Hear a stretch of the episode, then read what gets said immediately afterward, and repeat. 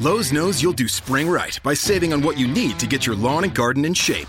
We do it right too, with deals to help you save every day, like four bags of premium mulch now for just $10. And buy one one and a half cubic foot bag of Miracle Grow vegetable and herb garden soil. Get a Bonnie Basics plant for free. Whatever's on your spring to do list, do it right for less. Start with Lowe's. Offers valid through 5 1 while supplies last. Bonnie offer valid on select 11.8 ounce pots. Valid in store only. See store for details. U.S. only. Excludes Alaska and Hawaii. Ciao a tutti, io sono Alex Raccuglia e questa è Tecnopills, la trasmissione tecnologica del gruppo Runtime, Runtime, la radio geek.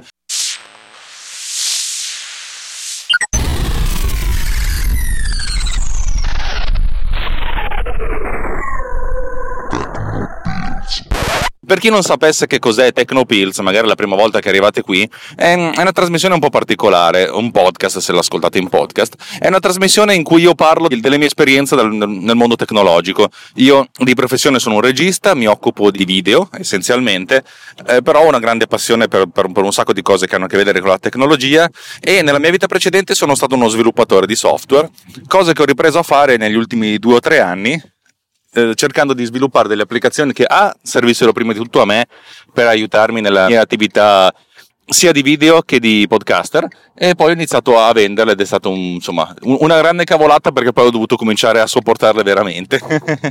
Tecnopills è anche il mio flusso di coscienza digitale, significa che io racconto anche quello che io provo e mie, i miei stati d'animo eh, nel mondo del lavoro e nel mondo del podcasting, insomma nel mondo in generale. Questo significa che è una trasmissione che non piace a tutti, anzi è giusto che non piaccia a tutti, piace a pochi, ma a quei pochi a cui piace, piace tantissimo. Per cui se è la prima volta che sei qui, benvenuto. Oggi parliamo di imaging. Parto dal, dal, presupposto, cioè vi racconto la mia esperienza negli ultimi giorni e poi vi racconto e poi vi spiego faccio, diciamo che largo un po' il discorso.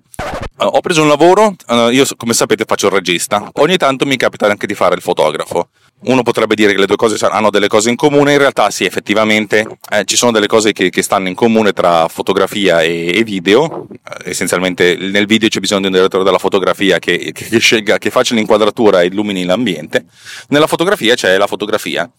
Non sono la stessa cosa, assolutamente, non vogliono essere la stessa cosa. Diciamo che ogni tanto la mia esperienza nel campo del video e nel campo della direzione della fotografia, perché ogni tanto mi capita anche di fare quello, eh, mi, mi, aiuta per, per, alcuni casi relativamente semplici. Nel senso, non credo mai che eh, Benetton mi farà mai fare una, una campagna pubblicitaria o qualcosa di più impegnativo, non lo so, però ogni tanto mi capita di farlo e siccome è un periodo storico in cui è anche abbastanza divertente a, a accettare lavori nuovi. Legacy, devo pagare il mutuo. allora, vabbè, ogni tanto lo, lo, lo prendo non mi vendo come un grande fotografo, mi vendo come uno che svolge il suo lavoro. Quest'ultimo lavoro è un lavoro molto interessante per un'azienda che, che produce un prodotto che essenzialmente consumano tutti un po' nella vita. Anzi, in realtà distribuisce un prodotto. Cioè, cioè oddio, è difficile. Diciamo che fa da intermediario tra i produttori e, e, i venditori, eh, producendo confezioni ad hoc di questo prodotto. Non vi racconto adesso esattamente di che prodotto si tratta, se no ve lo andate a cercare su internet, e perché mm, quando sarà, quando sarà il momento ve lo dirò stanno rinnovando il sito web. Un, un, il ragazzo dell'agenzia che mi conosce ha detto: Noi abbiamo bisogno di un fotografo che ci faccia A le fotografie di tutto il catalogo, cioè fotografando ogni singolo prodotto, perché poi le mettono in vendita sul loro, sul loro e-commerce, e B faccia anche delle fotografie di, di insieme, da, insomma, emotive, diciamo, che raccontino vari, vari, temi o vari gruppi di prodotti. E ce n'è bisogno di circa una trentina. Ma va bene, eh, ho visto la cosa, sono stato a parlare col titolare dell'azienda, ho visto il prodotto, ho detto vabbè ok, questa cosa la posso fare. E, allora son, abbiamo, siamo partiti. La prima parte è stata la, la, fotografia dei circa 300 prodotti che hanno, ne hanno, ne hanno molti di più, però molti, di molti hanno usato le stesse foto che avevano già precedentemente. Ed è stato una sorta di crocorso, nel senso abbiamo fatto le fotografie agli oggetti, però intanto gli spiegavo come farle loro. E uno potrebbe dire, ma non è un problema col business? No, perché le fotografie di catalogo sono la più grande rottura di scatole e il, con più bassa, col più basso revenue, anzi diciamo che uno quasi lo fa in perdita per certi versi. Di solito uno fa il catalogo per, per poter fare le altre fotografie, quelle che hanno tra virgolette qualcosa di artistico, qualcosa che necessita di più della mettere l'oggetto in, in primo piano, metterlo a fuoco, fare la fotografia, eventualmente correzione del colore. E io ero molto contento così, nel senso che queste foto qua mi stanno perseguitando e andrò avanti a, a, sistemarle per il resto della mia vita perché sono 300 e non si sistemano in 5 minuti. Cioè, anche se si sistemassero in 5 minuti, 5 per 300 sono 1500 minuti. 150 diviso 6 sono 75 diviso 3 sono 25 ore di lavoro. Sì, magari. Vabbè, insomma, questa è la, la, cosa. Arriviamo appunto a fare le fotografie dei package messi insieme, cioè nel senso non soltanto il singolo pacchetto, ma tutti, tutte le famiglie di pacchetti messi insieme in maniera un pochettino artistica. Per fare questo io ho scelto, visto che oltre al prodotto volevano anche degli elementi che non fossero del prodotto ma che ricordassero, per esempio, adesso vi faccio un esempio, eh, c'è il tema del Natale, allora l'idea è quella, mettiamo tutti i nostri prodotti a tema natalizio, però vogliamo anche degli altri oggetti natalizi, cioè nastrini, cose, lucine colorate, palle, e te ne occupi tu, Alex? Ho detto sì e no, nel senso mi occupo io di trovare la persona e l'ho trovata, la conosco, una mia amica artigiana barra scenografa che è perfetta perché ha un grandissimo gusto per queste cose. Per cui ho detto a lei, insomma, sei d'accordo, l'ho, l'ho assunta per un giorno, veniamo nel tuo laboratorio dove hai l'infinito di materiale a disposizione e puoi anche costruirtelo al momento e facciamo tutte queste foto lei era molto contenta tra l'altro una persona di una disponibilità di una gentilezza cioè andare da lei eh, il laboratorio che poi tra l'altro è la, il piano inferiore di casa sua è proprio essere ospite, una persona squisita. Siamo andati lì e abbiamo, insomma, abbiamo, fatto portare un camion, veramente un camion di tutti i prodotti che il cliente aveva già sistemato. In ogni scatolone c'era il gruppo da fotografare e, e, con, e poi insieme al ragazzo dell'agenzia abbiamo scelto tutti i vari temi e tutte le fotografie da fare con le inquadrature. L'obiettivo di queste fotografie è essenzialmente quello di farla, far da cappello per le sottocategorie del, mm, del, sito web. A parte alcuni casi in cui ci vogliono delle fotografie così per, per animare il sito web, per renderlo più, più vivo, più bello, eh, nel senso che se uno sceglie poi di andare nell'e-commerce, va nella sottocategoria Natale, clicca e c'è un bannerone in alto cioè una, che, ti ha, insomma, che, ti, mostra la, la, la, prima, la, prima, foto che vedi, subito sotto c'è il catalogo, ma la prima foto è la foto di insieme. È un po' come se fosse una sorta di vetrina, una vetrina esterna di un negozio. Infatti l'approccio geometrico di come abbiamo sistemato gli oggetti era molto da vetrina. Questo per spiegarvi di cosa, di cosa si trattava. Allora, per fare queste foto fondamentalmente si tratta di foto di Steve Life. Steve Life significa che si mettono degli oggetti su, su un, su un tabletop, su, su, sulla parte superiore di un, di un, di un piano, e poi si, si, ambienta questo piano in modo tale da creare una fotografia che abbia un valore di carattere emotivo per certi versi. Poi l'emozione potrebbe essere, oh, mi fa venire voglia di comprarlo, oppure, oh, che bello il Natale. Uh, avete presente? Sono, le emozioni sono tante, però l'importante è scatenare qualcosa che non sia soltanto informazione, ma che uh, rimandi allegoricamente a qualcos'altro. Passiamo ora alla parte più tecnica, nel senso, quando si devono fare queste foto, questo tipo di foto, di solito si organizza quello che viene chiamato limbo. In pratica si prende una, una superficie curva che praticamente sia, sia, sul piano, ma che poi faccia una sorta di onda e che uh, generi anche la parete posteriore di, di, del, uh, dell'ambiente, senza angoli retti. In questo modo uh, c'è una grossa continuità e l'occhio è più focalizzato sul prodotto. Cioè, abbiamo scelto di fare sia limbi bianchi sia dei, un limbo nero e di solito queste cose si fanno prendendo una o andando proprio in studio prendendo un grande, grande foglio di cartoncino enorme eh, quando si fa con le persone si usano dei, dei rotoli di, di, cartoncino che sono larghi circa 3 metri e profondi alti 10 metri in modo tale che si possa fare una bella curva eh, alta 3 3 metri e mezzo e poi con, con, tutta l'onda in modo che si possa venire avanti di altri 5 metri, anche 6, a seconda del, di quanto è stretta la curva. Ovviamente questa roba era troppo grossa e allora sono andato in cartoleria molto semplicemente, ve lo racconto così perché, perché così. Ho preso due cartoncini bianchi da 70 x 100 cm pensando di riuscire a farlo, cioè nel senso avendo una sorta di backup. Poi quando abbiamo visto la quantità di oggetti che, che, che dovevano essere fotografati contemporaneamente, ho deciso che avrei dovuto metterli di fianco allora ho costruito con degli stativi, ho uno stativo piegabile che forma una sorta di, di bastone in alto, sorretto poi da un altro stativo all'altro lato. Ho costruito una sorta di bastone alto su, sopra il tavolo che noi volevamo utilizzare, alto circa 80, 70 cm, mettiamo. Ho appiccicato dello scotch e ho, ho costruito due, due, due limbi vicini con questi due pannelli, cioè 70 eh, cm di larghezza più altri 70 con una sovrapposizione di qualche centimetro, facciamo 135 cm, metro di profondità, per cui questa, questa, cosa faceva questa sua curva, tenuto tutto insieme da un sacco di, di, di, di nastro di carta, nastro adesivo di carta, scotch di carta, chiamiamolo, che mantenesse tutto fisso. Questa cosa qua, e adesso arriviamo al, al punto dolente, cioè la, la for, lo, l'onda, cioè il punto di giunzione tra i due, uh, tra i due fogli si vedeva, si vedeva anche occhio nudo, abbiamo cercato di sistemarlo un po' con le, con le luci, però una luce faceva, cioè, erano, dato che erano delle luci diffuse, eh, entrambe, una al lato destro, una al lato sinistro, eh, a 45 gradi sia di lato che 45 gradi che di altezza, eh, pur essendo diffuse questa, questa, quest'ombra si vedeva.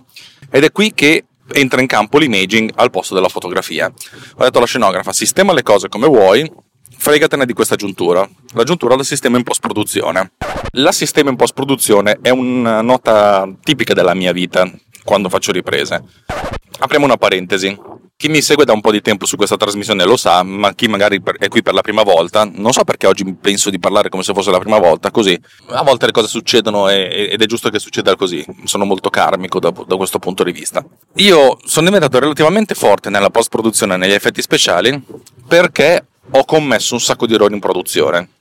L'esempio più lampante è quando abbiamo fatto delle riprese di, una, di un oggetto radiocomandato, una macchina radiocomandata per Di Agostini, tantissimo tempo fa, e, oltre alle riprese della, del, dell'oggetto in pista, c'erano delle riprese ai box. Se, se, non avete mai, se non lo sapete, quando le gare di, di, oggetti, di macchine radiocomandate, soprattutto quelle a scoppio, hanno, hanno, anche loro il box, sono fondamentalmente dei grossi banconi su cui i meccanici possono costruire, mettere insieme cose. Diciamo che c'è proprio una sorta di grande tavolo a, disp- a disposizione dei, insomma, dei meccanici che di solito non sono i piloti, sono due persone diverse che si, si mettono, mettono, a punto ogni singolo componente della, dell'oggetto radiocomandato. Sono posti molto sporchi, uno cerca di pulirli. Vabbè, insomma, oltre a fare le riprese dell'oggetto radiocomandato, abbiamo fatto un po' di riprese del, della parte meccanica, anche solo della messa, in, della messa in moto, eccetera, eccetera, eccetera. E quando ho fatto queste riprese nel totale, io ho inquadrato, ma proprio perché stupidamente, perché non ci ho fatto caso, allora ero giovane, quasi 15 anni fa ho inquadrato un cestino della spazzatura gigantesco. Ma proprio non ci ho fatto caso perché stava dietro, ma non, ta- non abbastanza dietro da, da, da, confondersi col fondale. E quando l'abbiamo vista in, post- in produzione, cioè in post produzione per montaggio, il mio socio mi ha detto: Ma che è sta merda?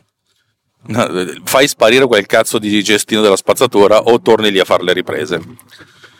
E sì, e allora l'ho fatto sparire. Ho lavorato, ho imparato un sacco di cose di post produzione proprio da quella roba lì, da, dal, dal, dover nascondere una stronzata che avevo inquadrato. L'ho fatto talmente abbastanza bene, anche imparando un sacco di cose, che nessuno se ne è mai più accorto di questo cestone, che alla fine sono diventato anche abbastanza efficiente a togliere cose invol- non volute da, da, dagli ambienti.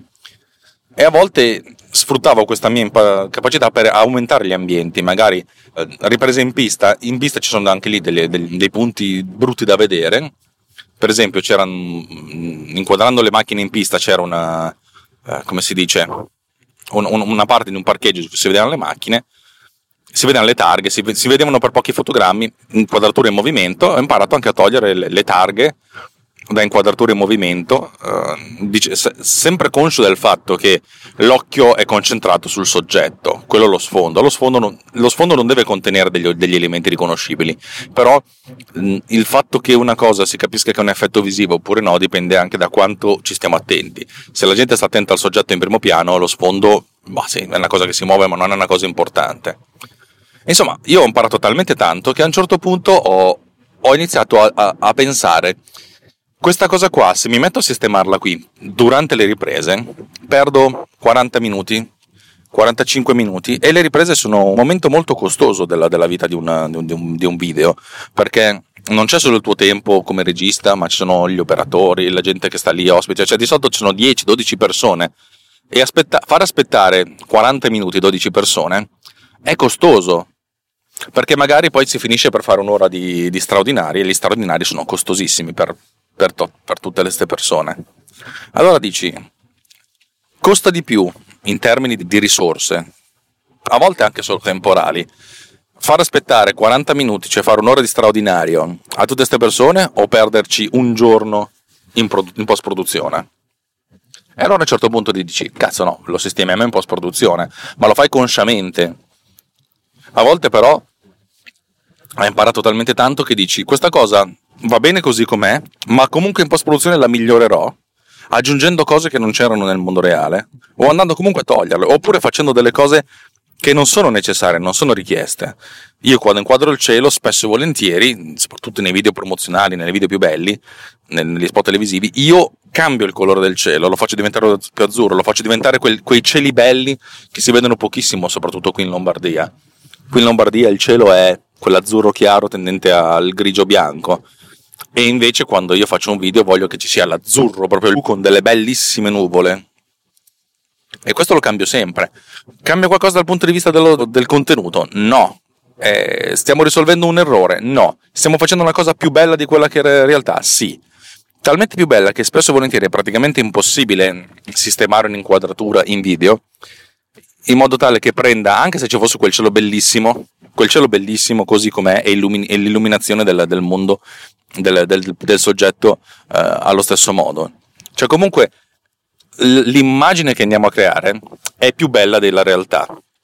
Ed è proprio questo l'imaging, il fatto di dover comunicare un messaggio utilizzando elementi diversi, di, di immagini diverse, in modo da comporre un'altra immagine che può essere realistica o iperrealistica o non realistica, che però appunto assolva il suo, il suo compito. Pensate alle scatole dei biscotti voi prendete la scatola, vedete questi, questa scatola di biscotti, sulla copertina ci sono questi biscotti bellissimi, perfetti, poi aprite e i biscotti sono uno storto, una cosa, cioè nel senso non sono belli come sulla scatola, ma la vostra idea di biscotto è quella del biscotto perfetto. Biscotto perfetto che non esiste, ma noi dobbiamo vendere un'idea, cioè un qualcosa che non esiste, ma che, che rappresenti il nostro ideale del biscotto e questo lo si fa col biscotto, con la pelle perfetta delle, eh, delle modelle eh, che vedete nelle farmacie o nelle, nei negozi di bellezza quando vi vendono trattamenti estetici. Questa crema di bellezza vi farà tornare la pelle col, come il culo di un neonato. Sì, non è così. Ma questa modella, anche se è bellissima, non, avrà, non, ha, non può avere una pelle così perfetta. la pelle perfetta noi la andiamo a ricreare perché il nostro obiettivo non è rappresentare l'oggetto, la realtà, ma rappresentare l'iperrealtà, cioè l'ideale della realtà. L'imaging è proprio questo, non, bisogna, non, non si parte da una fotografia per rappresentare la realtà scattata dalla fotografia, ma quello che noi vorremmo, quello che è il nostro ideale. Qualcuno dal punto di vista filosofico potrebbe pensare che si tratta di una mistificazione della realtà. Sì, eh, come quando eh, i primi esperimenti di post-produzione eh, nel nazismo di Hitler diciamo, andavano a togliere elementi non, non graditi a, al governo dalle fotografie. Grandi esperimenti fatti in analogico, eh. Quella è una cosa diversa perché significa mistificazione della cronaca. Eh, quando si tratta di un messaggio pubblicitario, bisogna considerare tutti gli elementi che vanno a comporre questo messaggio pubblicitario come, come degli elementi, come degli ingredienti. È un po' come dire la torta non è solo uova, non è solo farina, non è solo latte, è l'insieme di queste cose. Cioè, la singola fotografia è il singolo ingrediente, la fotografia è l'uovo, però andiamo a costruire una torta. Magari nella fotografia di un prodotto di bellezza facciamo 40 scatti al primo piano dell'attrice, della, della modella che guarda in camera e abbiamo visto che la luce migliore per qualche motivo è nella fotografia 10, ma gli occhi migliori, lo sguardo migliore sono nella fotografia 20. Cosa fai? Li metti insieme. Perché?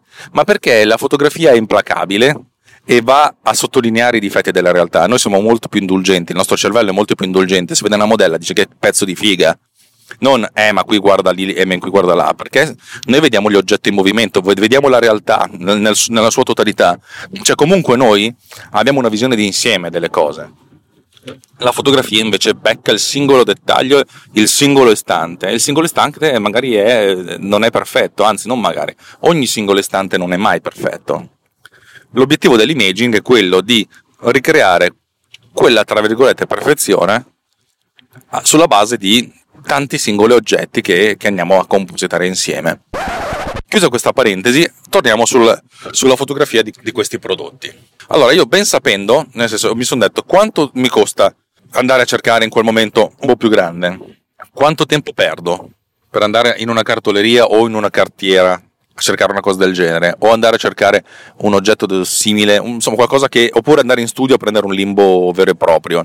Due ore, due ore e mezzo, cavoli, devo fare 30 scatti. Alla fine ho finito veramente in, in, in, proprio in orario, ma proprio correndo come dei dannati. Ho detto, questa cosa la sistema in posta.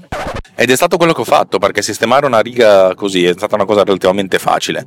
Alla fine di questi 30 scatti, il tempo di post-produzione medio è stato di, boh, 15-20 minuti, che non sono pochi, no, 15 minuti direi, non sono pochissimi, anzi considerando 30, cioè se fossero 20 minuti, 30 per 20 sono 600 minuti, sono 6, sono 10 ore. Ma sì, ha sensato. No, pensate che proprio ci ho messo 10 ore veramente. Eh, però questo è stato l'obiettivo del, del, del, della mia fotografia, era quella di riuscire a realizzare questi, questi mini set in tempi relativamente brevi, ben conscio del fatto che poi andassi a sistemare le cose in post produzione. Ed è questo stato il mio obiettivo, cioè nel senso il mio obiettivo in questo caso non era fotografare una bella vetrina, ma costruire la vetrina, mettendo insieme anche degli elementi differenti. In un paio di occasioni mi è capitato di prendere mm, uno scatto che ho fatto con un'angolazione diversa, leggermente diversa, e infilarlo, cioè infilare i singoli elementi all'interno dello scatto principale. È una mistificazione della realtà? No, perché fondamentalmente ho fatto in post produzione con qualche decina di minuti quello che se dovessimo dovuto fare dal vivo o dal vero o rifacendo da zero avremmo insomma ci sarebbe costato ore o giorni di lavoro e non sarebbe venuto allo stesso modo per cui così è se ci pare Ultima cosa che vi racconto, ed è una cosa che ho imparato facendo degli still life molto più pro- problematici. Mi è capitato spesso di lavorare nei flow pack, con i flow pack. I flow pack sono essenzialmente degli oggetti di, che vengono venduti in edicola all'interno di bustine. Eh, di solito sono collezionabili, nel senso colleziona tutti i 12, colleziona tutti i 16, per, avete capito? Solo sono in bustine di plastica o trasparenti o in materiale molto riflettente, plastica color, color alluminio.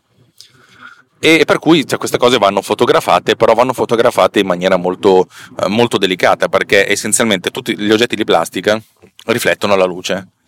Ed essendo non superfici piane ma superfici un po', un po', un po ondulate, comunque la mettete la, la luce la riflettono.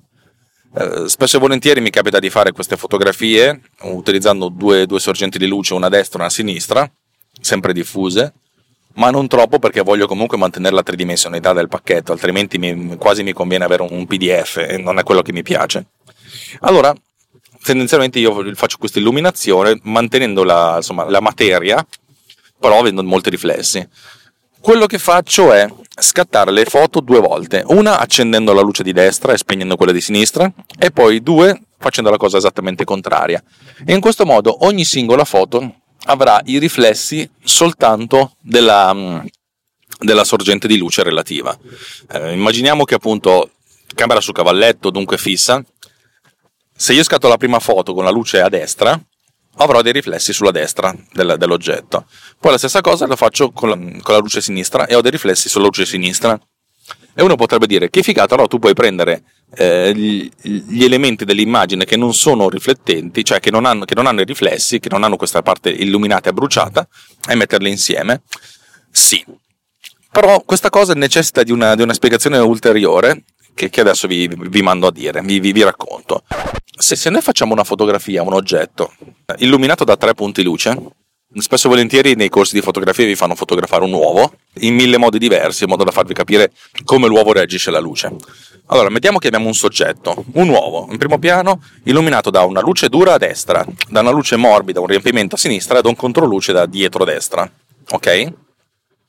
Ne abbiamo parlato da qualche, qualche puntata fa dei, de, del setup di luce per le interviste e noi facciamo una foto, proprio la bilanciamo l'inquadratura, bilanciamo, bilanciamo tutto, eh, regoliamo l'esposizione e scattiamo questa singola foto con i tre punti di luce, ok? In questo caso non stiamo parlando di riflessi di parti bruciate, cioè uno, uno, facciamo una foto fatta bene a questo uovo e ce la teniamo lì. Adesso noi facciamo la singola fotografia tre singole fotografie, ognuna con il singolo punto luce. Prima la luce dura a destra, poi la luce morbida a sinistra e infine il controluce dietro a destra. Avremo tre fotografie che probabilmente non sono perfette, anzi, cioè nel senso, magari sono sottoesposte perché la luce totale non è, non è quella che ci interessa. Sono tre, tre fotografie non perfette. Se noi adesso prendessimo queste tre fotografie, questi tre file proprio li mettiamo dentro Photoshop e prendiamo il primo livello, mettiamo la luce, che ne so, il controluce, lo mettiamo sotto. Poi prendiamo il secondo livello e ci mettiamo la, la, luce di riempimento e poi come terzo livello ci mettiamo la, la luce dura, il, la key light, la luce principale. Ovviamente se l'opacità è quella che è, noi avremo, vedremo soltanto la, la, luce principale. Se però noi cambiamo il metodo di fusione de, delle, delle, delle, delle, immagini, delle fotografie, dei livelli, e lo facciamo diventare livello uh, modalità addizione, add, o somma, non mi ricordo come si chiama in italiano, allora sapete quello, quello che otterremo alla fine è l'immagine vera e propria, l'immagine originale. La fotografia è quella con i tre punti luce. Mi spiego. Il metodo di fusione add eh, in pratica aggiunge per ogni singolo canale il valore di ogni pixel a quello del pixel sottostante. In pratica noi andiamo a sommare la seconda fotografia alla prima fotografia e la terza fotografia alla somma della seconda della prima. Cioè in pratica noi andiamo a, a fare la somma luminosa dei pixel. È quello che otteniamo alla fotografia originale, ma perché? Perché la luce, non, è, non c'è bisogno di fisico per spiegarlo, la luce rispetta il principio di sovrapposizione degli effetti. Cioè se noi facciamo una fotografia con tre, le, le tre luci A, B e C, a è la principale, B è il riempimento e C è il controluce. E poi facciamo le tre fotografie A, B e C e poi le sommiamo A più B più C uguale la fotografia originale, perché le luci si sommano. Questa è una figata cosmica. Cioè in pratica se noi adesso torniamo la, la, eh, torniamo all'idea del, del flow pack. Il flow pack aveva due punti luce, uno a destra e uno a sinistra, che davano delle, dei, dei riflessi. Se noi facciamo la prima fotografia punto luce destra A, poi seconda fotografia punto luce sinistra B e poi ne mettiamo insieme A più B, abbiamo la stessa fotografia di prima. La stessa fotografia di prima, cioè quella con i riflessi sia a destra che a sinistra, ma è quello che noi vogliamo evitare. Come facciamo a farlo? Invece di andare a fare post produzione, andare a ritagliare, il che sarebbe un po' problematico, perché comunque ogni singola parte di questo, di questo oggetto che noi fotografiamo è illuminata per cui avremmo che dove, dove, nei dintorni delle parti che noi andiamo a ritagliare, anche se ce le sfumiamo, anche se, se, anche se avremo un sacco di, di, di, di, contrasti, perché avremo dei punti in cui la luce arriva da destra poi magicamente non, non, non ci arriva più. Avremo delle aree dell'immagine non, non, non, naturali. Quello che io faccio spesso e volentieri quando faccio le fotografie di Flowpack è quella di andare a ad avere un sistema di sovrapposizione che non sia la somma. Invece di fare A più B, non è che faccio A meno B, figuriamoci, vado a, ad utilizzare un sistema di sovrapposizione che viene chiamato darken, cioè se per ogni pixel confrontali e prendi quello dei due che è più scuro. E qui le cose diventano molto interessanti, perché a questo punto l'immagine che noi otteniamo è un'immagine in cui le parti bruciate non ci sono più, perché nella parte bruciata si andrà a beccare sempre la parte, il pixel più, più scuro, cioè quello non bruciato. E questa cosa vale per ogni singolo pixel, cioè per ogni singola area, per cui avremo un'illuminazione che mantiene la tridimensionalità della superficie, ma pixel per pixel va a beccare sempre la parte più scura. In questo modo noi avremo un passaggio morbido tra parti chiare e parti scure e non avremo mai un taglio netto tra la luce A e la luce B. Non solo, ma questa cosa noi possiamo anche animarla. Se non ho problemi di riflessi, spesso e volentieri magari devo inquadrare delle piccole miniature e per fare il passaggio, cioè nel senso per, per, per evidenziare delle, delle, delle, animazioni, in pratica io illuminavo prima la, miniatura da destra, poi la sinistra e poi facevo un passaggio graduale di dissolvenza tra la parte destra e la parte sinistra. In questo modo sembrava quasi che avessi la luce che si spostava. Ovvio che non era proprio così, perché non è che la luce si spostava da sopra a sotto, cioè faceva tutto un arco. Praticamente è un po' come se si spegnesse la prima luce e si accendesse un po' la seconda. Ma eh, facendolo in maniera molto graduale, questa cosa soltanto con due fotografie mi, di, mi consente di avere delle, una, un'animazione e mantenere comunque la tridimensionalità dell'oggetto. Tutto questo per raccontarvi come per realizzare delle, delle immagini spesso e volentieri non si devono realizzare proprio le immagini vere e proprie, ma si devono costruire eh, mettendo insieme tante altre immagini, tanti altri ingredienti e tanti piccoli trucchetti e espedienti. Queste cose che vi ho raccontato sono cose che ho imparato nel corso degli anni, anche, anche essenzialmente sperimentando. Ripeto, le prime foto di Flowpack le ho fatte veramente correggendo a mano le parti bruciate dell'immagine, però poi a un certo punto dire ma se io faccio due foto diverse, detto cazzo geniale, perché non ci hai pensato prima coglione.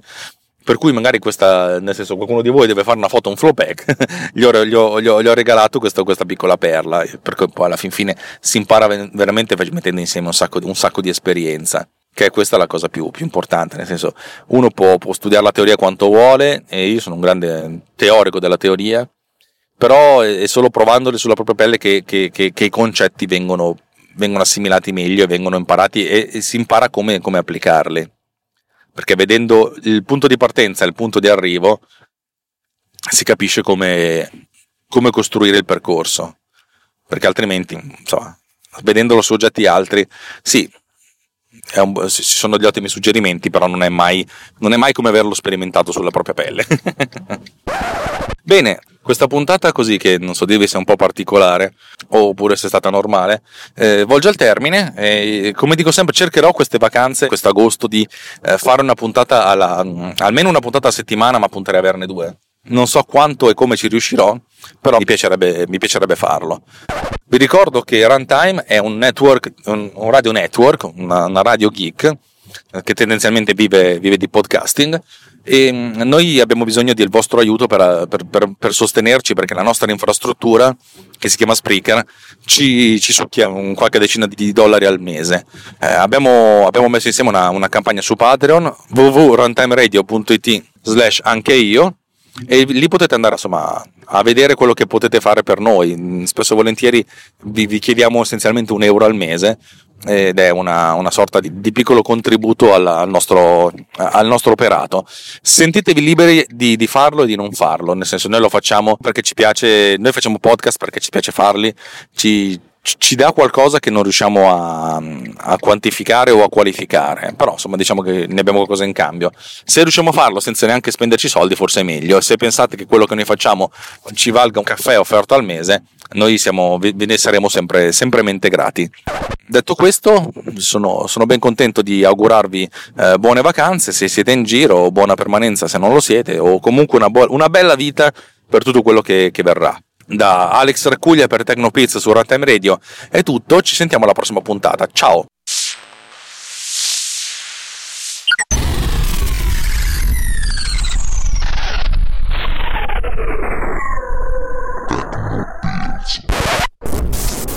This episode has been produced with